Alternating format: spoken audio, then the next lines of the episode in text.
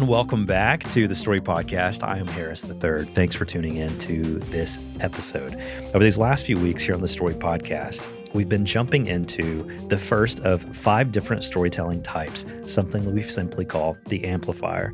And so, whether you are an amplifier who is trying to boost your storytelling skill set and get better at amplifying the stories that you want to be heard, or you trying to learn how to better do this in your own storytelling, this is a great opportunity to learn from other amplifiers that we've been hosting on the podcast. This week, we're going to dip into the archives of a recent roundtable conversation that we hosted on Zoom. This was an open Zoom call. We had a couple hundred people present, different members of the story community gathering around this very topic. A few of the special guests we had on this roundtable were Ben Stewart, one of the co founders from Louder Agency, an amazing amplifier, an incredible brand messaging strategist and copywriter named Janelle Traister, and an artist activist, a longtime friend of the story community, Benjamin Von Wong all of them are gifted amplifiers and have a unique perspective, um, and yet share one single goal in common. How do I move people? How do I ensure that a story or a cause or a belief gets heard? How do we mobilize people around that idea so that they take action? All of them are brilliant at this, and yet they each have their own unique angle on how to best accomplish this because they're gifted in unique ways.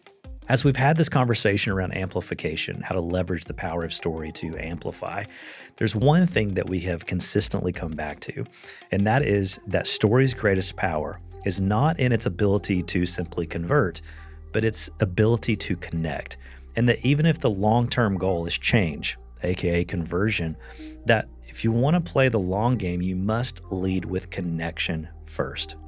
Now, for an artist activist like Benjamin Von Wong, that can be a little bit complicated because it's difficult to be patient in the long term value journey that you walk people through when the cause that you are trying to amplify needs attention now.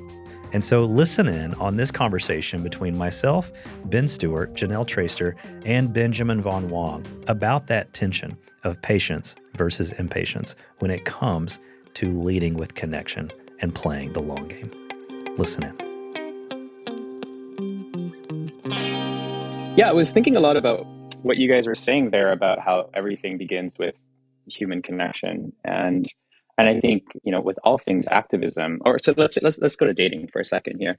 Like before you go on a date with someone uh, generally speaking uh, you, you want to make sure that you have some levels of values alignment before you go on a date. Otherwise you're probably shooting yourself in, a, in the foot right? Like if you're not there for the same reasons probably not going to be a very good date.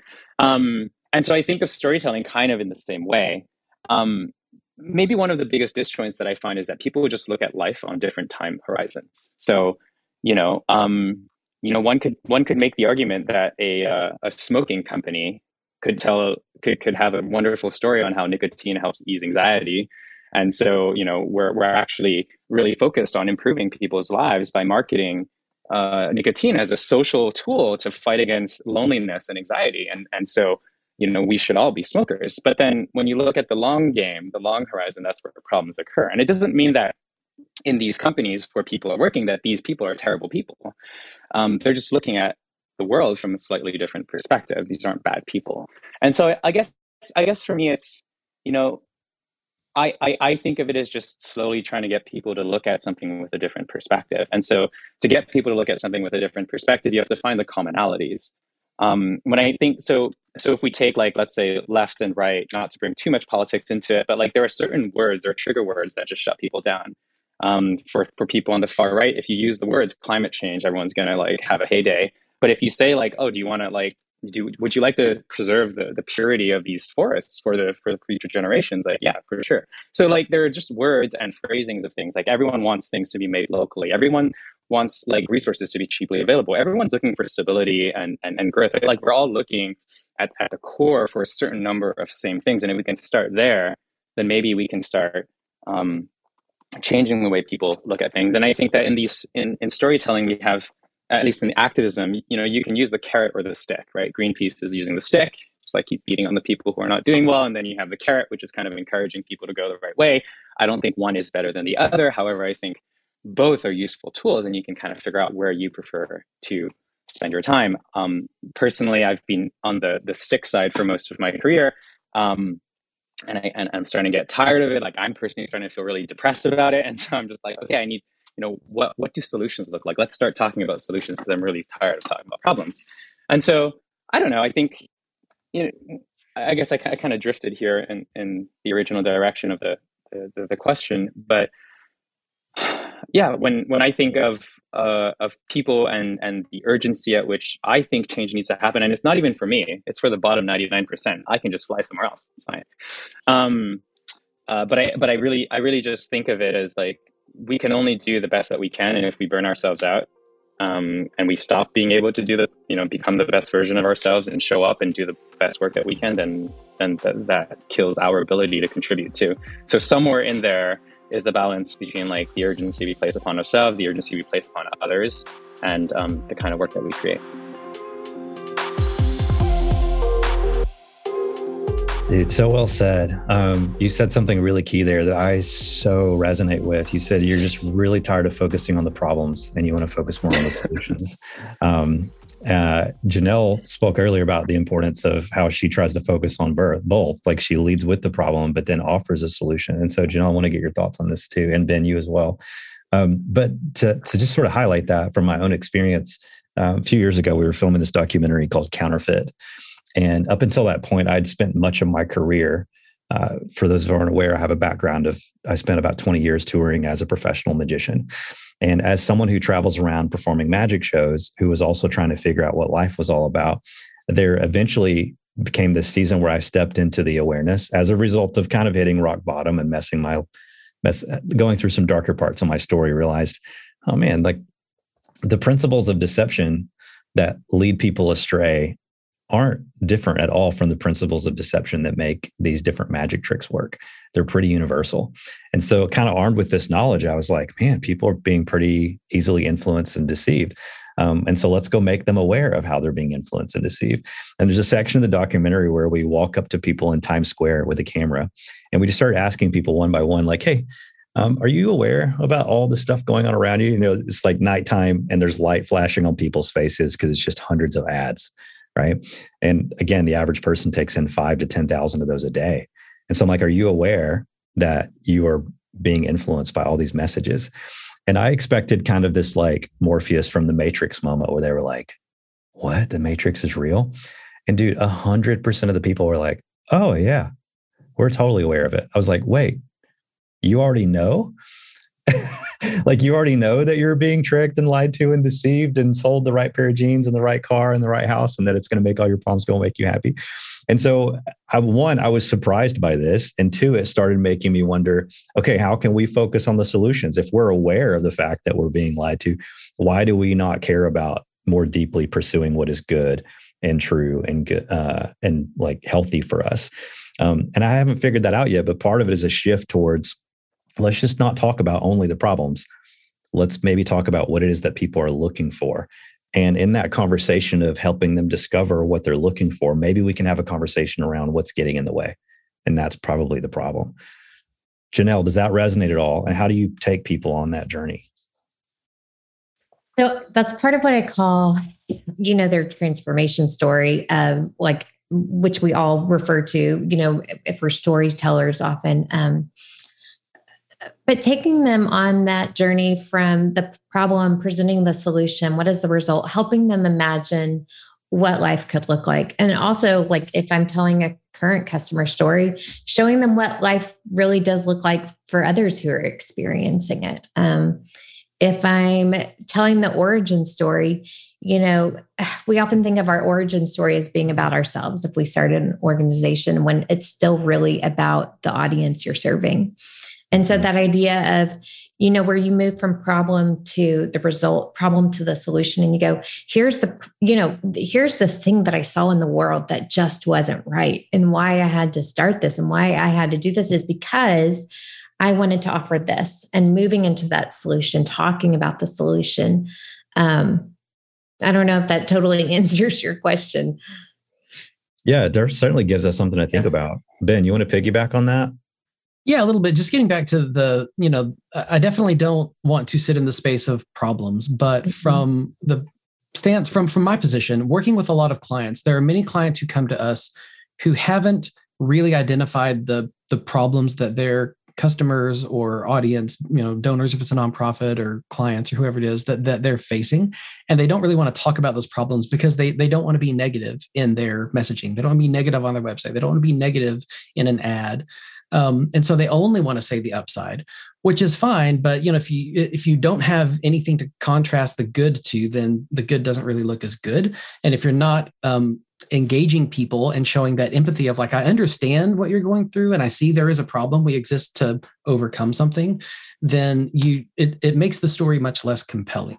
You know my kids would take away all villains from all disney movies if they wanted to at least when they were younger because they were scary right? But if you took away all those villains from the disney movies the disney movies wouldn't really land they'd be really boring right um, and so you, you've got to have enough of that problem. You got to start at the place to know what you're overcoming, but then you just, yeah, you, you can't live there. You got to, you got to bounce into that. I have a vision for the future. And what is that transformation? What is the better, better place? So just, I, I do want to make sure that we, I say that just for, for all the people out there who might feel justified in not discussing the problem with your messaging or in your marketing or communication. Like, no, you, you still got to put it in there. Just don't live there.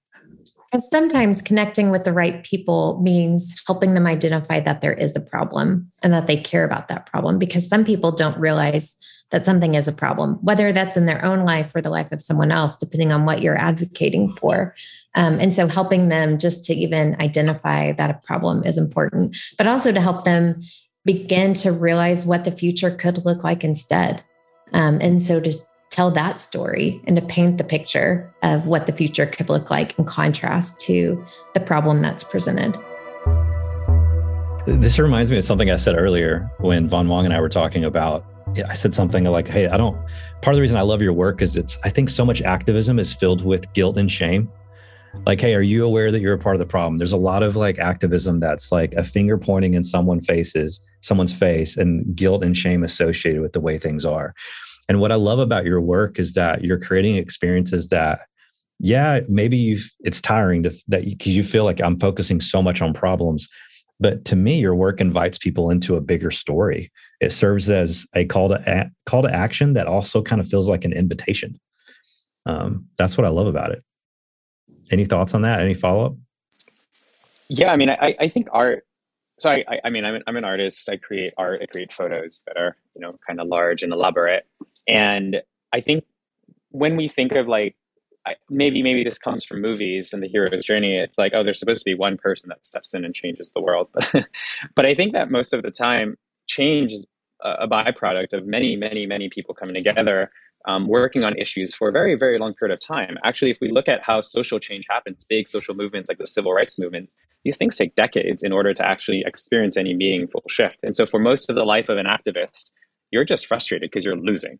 I mean, it's basically the job of the activist is to be losing all the time because if you were winning, then you wouldn't be necessary.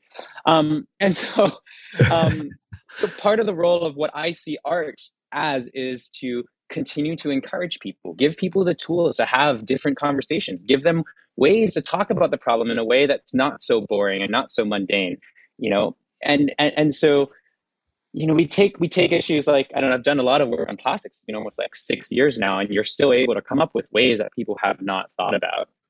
Um, and and I just think that there's it's kind of a gift, right? And um, and for me, th- there's like a multidisciplinary aspect to what I try to do. So there's there's a photograph so that's like a digital medium there's an art installation and so that's something that people can now go and visit and take selfies in front of and then there's a video and that video can maybe show be shown in classrooms not to talk about not just to talk about the problem but to talk about the adventure and all the things that had to happen in order for this thing to come through and then once in a while i'll hear about how these videos are being shared in classrooms to, to students and it's like oh cool i never even knew what was going on because i think when you're a marketer when you're selling a service or a product there's a feedback loop, right? You know whether or not you're generating a sale. If you're an artist and an activist, or you're like a, a smaller person just creating something, like sure, it gets spread, it gets seen, and, and then what? And then and then nothing. More often than not, you never hear the the ripples that come back, like these messages, bottles that you kind of throw out. Like you, you don't really see that many of them coming back in. And so somewhere in there is a dance between, you know, finding once again enough resiliency to keep going on, enough sustainability for yourself to keep wanting to go further um, and then and, and and then also just kind of creating and crafting these stories that can not only inspire others but that can also inspire yourself and so when i said i want to kind of start focusing on solutions instead of problems you know I've been talking about the plastic pollution problem for seven years, and since then, plastic awareness is at an all-time high. But guess what? Plastic production is also at an all-time high, and so I'm just like, okay, this is really, really tiring. Let's let's start looking at like the the great, innovative, exciting things that are happening that we can celebrate because I need it, not because the world doesn't need more plastic pollution art. Just, people can keep doing that. I and I encourage them to do it. It's just I am tired of it, and so always kind of juggling your need and what the world needs and finding the balance between the two i think is something that's really important yeah, maybe what I'm hearing from all three of you is that there has to be a focus on both. That focusing on doing nothing but talking about problems can be exhausting and is pretty hopeless to both the creator and the storyteller and those on the other end of receiving and hearing and engaging with those stories. Simultaneously, to Ben's point, with and to Janelle's work of not even if you just skip the problem or if you remove the villains from the movie, it's really not a great story, uh, if one at all. And so maybe it's, hey, we are inviting people into a bigger story by talking about a really important problem that needs attention. That problem must be amplified. But instead of that being the completion of the story, hey, there's a villain and here's how much they suck. There's a bigger story that you're inviting people into, which is, hey, there's a solution to this problem. We, we want to invite you into being a part of helping us uh, bring that new story to life. I think it's what a lot of really great storytellers do.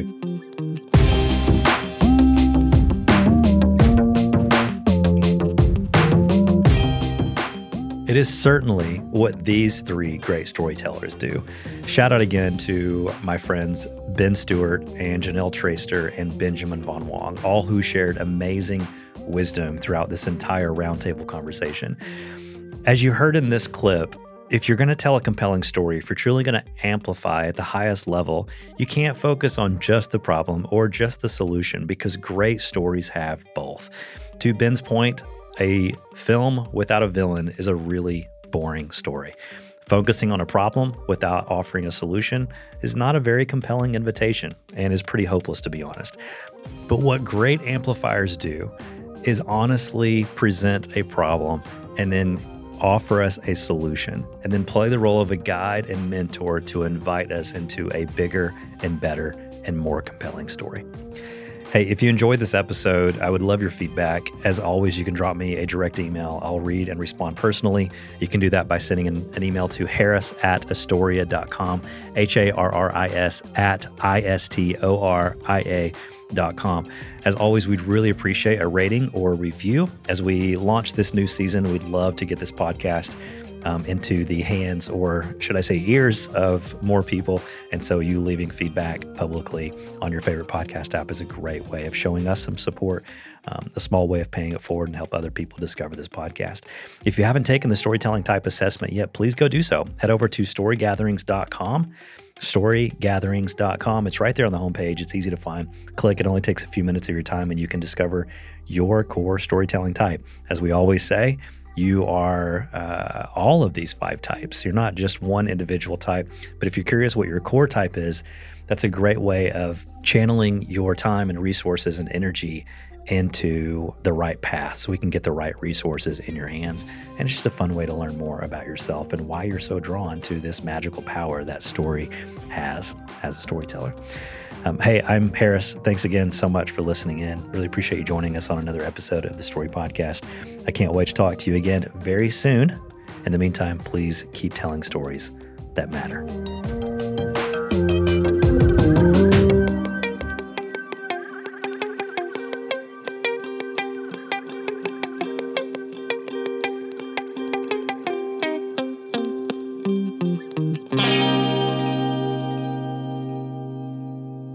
The Story Podcast is a production of the Istoria Collective. It is hosted and curated by Harris III and produced, edited, and mixed by Chad Michael Snavely and the team at Sound On Studios.